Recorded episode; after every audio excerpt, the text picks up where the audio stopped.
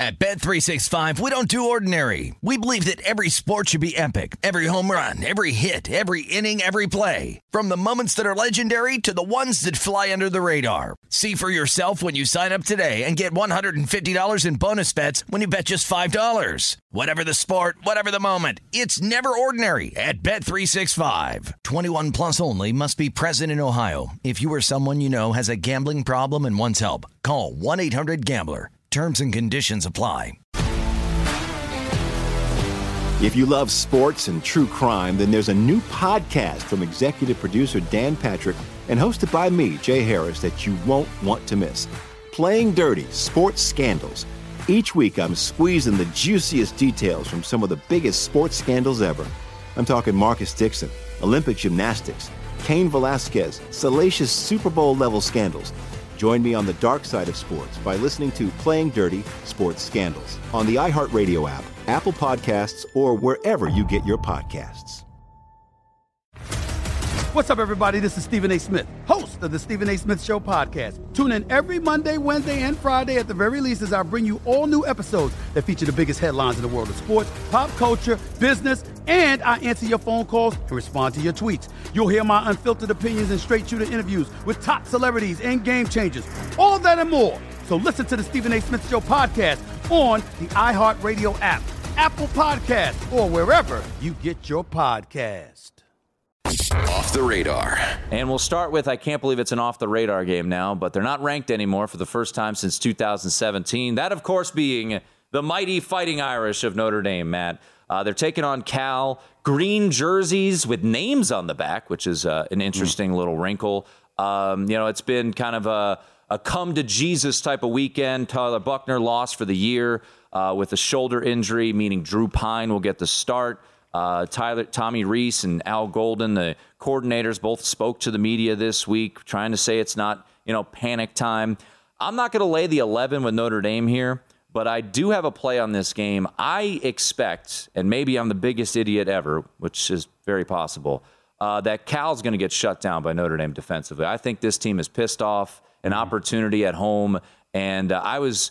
I think the Notre Dame defense, more so than anything, Matt, has to look back at the game tape against Marshall and want to vomit all over itself. Missed tackles, misread, you know, read options, and it's not like Cal is anything uh, to write home about when it comes to the offensive side of the ball. So uh, at DraftKings right now, team total for Cal is 14 and a half. I took the under. Yeah. It's a risky play because uh, you know a pick six or a, a, fumble by Notre Dame gives Cal good field position. So you're not you're working with a small margin there, but I expect Notre Dame to really kind of bog them down. You look back at the Cal UNLV game. I mean, Cal had to hold on for dear life in that game. yeah. Uh, Cal, I think, had 36 yards on the last four drives. First game of the year against UC Davis, they had negative one yard in the first uh, first quarter. Mm-hmm. Jack Plummer is a guy that Notre Dame knows from his time at Purdue. Uh, so I expect Notre Dame to win this game ugly, like 17 to 12, somewhere in that ballpark. Um, but I, I, I, think they win defensively. I'll take the team total under for uh, for Cal in this one. 14 if it finishes 17 to 12, I'll buy you dinner at Barry's. uh, and I'll also, y'all need eyeball replacements because I'll gouge them out on Saturday afternoon. That would be a hell of a call. 17 12. 17 12. Notre Dame over Cal. Uh, no, thank you. I think to 12 might be right. Uh, actually, I'd kind of be surprised if Cal even gets to double digits in this game. Jack Plummer quarterbacked a much better Purdue offense in South Bend last year and lost that game 27 to 13. He got benched after that game. This Cal offense is uh, pretty poor. And I think you're right about Notre Dame being a, high, highly motivated defense, just a highly motivated team in general. Uh, much stronger on the offensive and defensive lines. I think we'll control this game. It's not one of my best bets, but if I if I'm going to play it, I'm going to play the Irish, and I would look under the total. I think it's going to be a lower scoring game where uh, I'm not sure Cal gets to 10 points. Uh, one game that uh, has become more intriguing because of the way Syracuse has started the year. Uh, Purdue is a team you know well, obviously. Syracuse has gotten off to a 2 0 start. Uh, very impressive week one against Louisville. Looks even better that Louisville went down to UCF and won last Friday night. They go to UConn, take care of business, win and cover. Uh, Syracuse laying a point against Purdue, Matt. I bet uh, Syracuse at the opener here at Circa plus three. Wow. I, I, was surprised Purdue opened as a, a three point road favorite. I actually made Purdue a one point road favorite here, so it's not a big difference. Uh, but anytime I can get a home dog with a full field goal on the opener, I'm going to take it.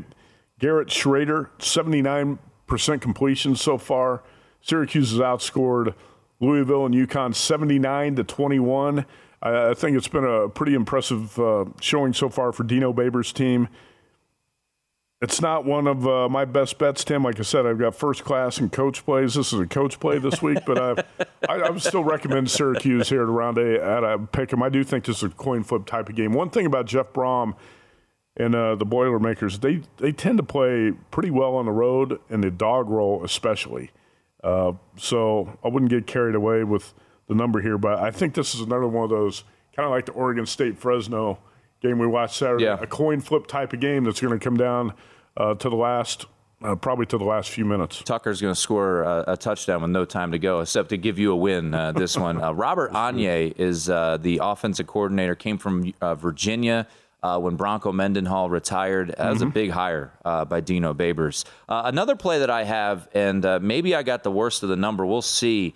Uh, I took the points in a situational spot uh, with Tulane. Uh, Tulane, I took the 14 and a half. It's down to 14 now. Uh, open 20 here at Circa. Um, you know, we don't know much about Tulane. Uh, their two wins against UMass and Alcorn State, they've outscored them 94 to 10. They brought back 18 starters, added Lawrence Keys, uh, transfer from Notre Dame, who's already caught a, caught a touchdown. Michael Pratt is back as their uh, quarterback, an athletic quarterback. Uh, Tyjae Spears, their running back, is back. Uh, they bring back pretty much everything from last year's team that went two and ten. I'll, I will point that out. It's not like they were a great team last year.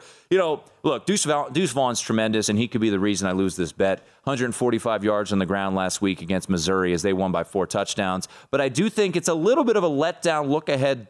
You know, sandwich here. Next week, Kansas State goes on the road to Norman. They just beat Missouri at home by four touchdowns. Now, you could roll your eyes and say, well, it's Missouri. Still an SEC team, old Big 12 rival, and they mopped the floor uh, with Missouri. And now you're playing Tulane. I know they've gotten buzz from the helmets that they're wearing with the you know goofy guy on the on the side of the helmet. I just think it's a tricky spot. Was happy to get 14 and a half. Would still play it at 14. Uh, so that's the way I'll roll. Uh, new offensive coordinator uh, Jim Svoboda coming in, um, taking over for Chip Long, who was uh, who had worn out his welcome there in Tulane. I'm a Willie Fritz guy too, a big believer in that. So uh, I'll take the green wave here, catching 14 uh, at the Little Apple, and maybe a little sleepy spot for K State. Yeah, I, I love this K State team. And uh, Chris Klieman's got to be high on the list of uh, possible coaching replacements at Nebraska. But this K State team has got the potential to win the Big 12. But you're right, this is not a great spot for the uh, Wildcats. And uh, Tulane, even though you said the Green Wave went 2 and 10 last season, don't forget Tulane was a 31 point dog at Oklahoma in last year's season opener and lost that game by five. Yep. 40 to 35. Covered against Cincinnati too. Yep. 17 starters back from that team. So uh, I like your play here. All right, uh, and uh, just rifling through, I'll give you one more play here in just a moment.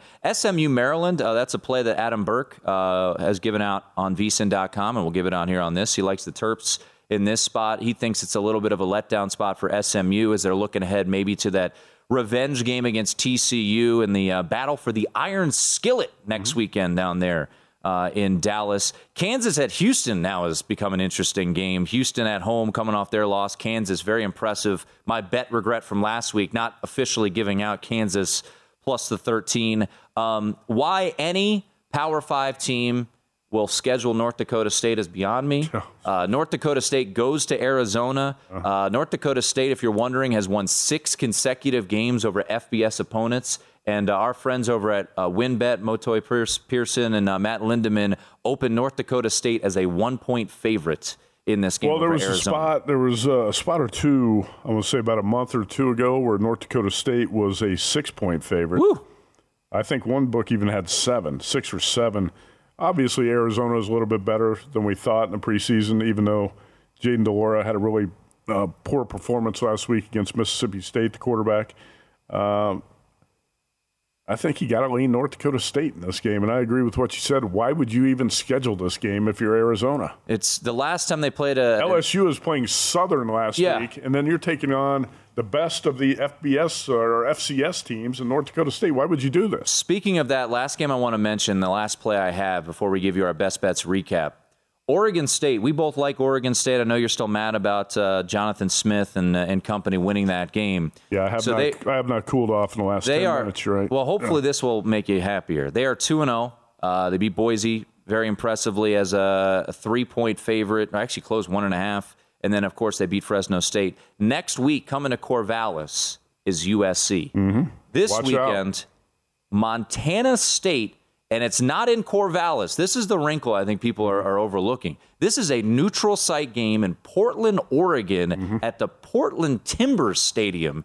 Why this game is on the schedule, I don't know. Montana State, if you're wondering, we mentioned North Dakota State. They lost to North Dakota State in the national championship last year. This is a team that can play. My biggest concern, though, is that Montana State has been ravaged with injuries. Their leading rusher, uh, Isaiah Ifanse, he is out for, for a little bit. He was injured in preseason. Their top four running backs are all banged up. But Oregon State's without their top playmaker, in my opinion. Luke Musgrave, their big uh, tight end, uh, who's got 11 catches and 169 receiving yards and a touchdown already this year, Matt. He's out for this game. Might be out for quite some time there for Oregon State. So, uh, you know, the, the, the line as of now is not out. Uh, anything north of 14, I'm taking Montana State. I think it is a horrible spot for Oregon State. Yeah, especially with USC on deck. And I like this Oregon State team a lot. Yeah, me too. Uh, but you got to be looking ahead. You have to have one eye on USC next week, right?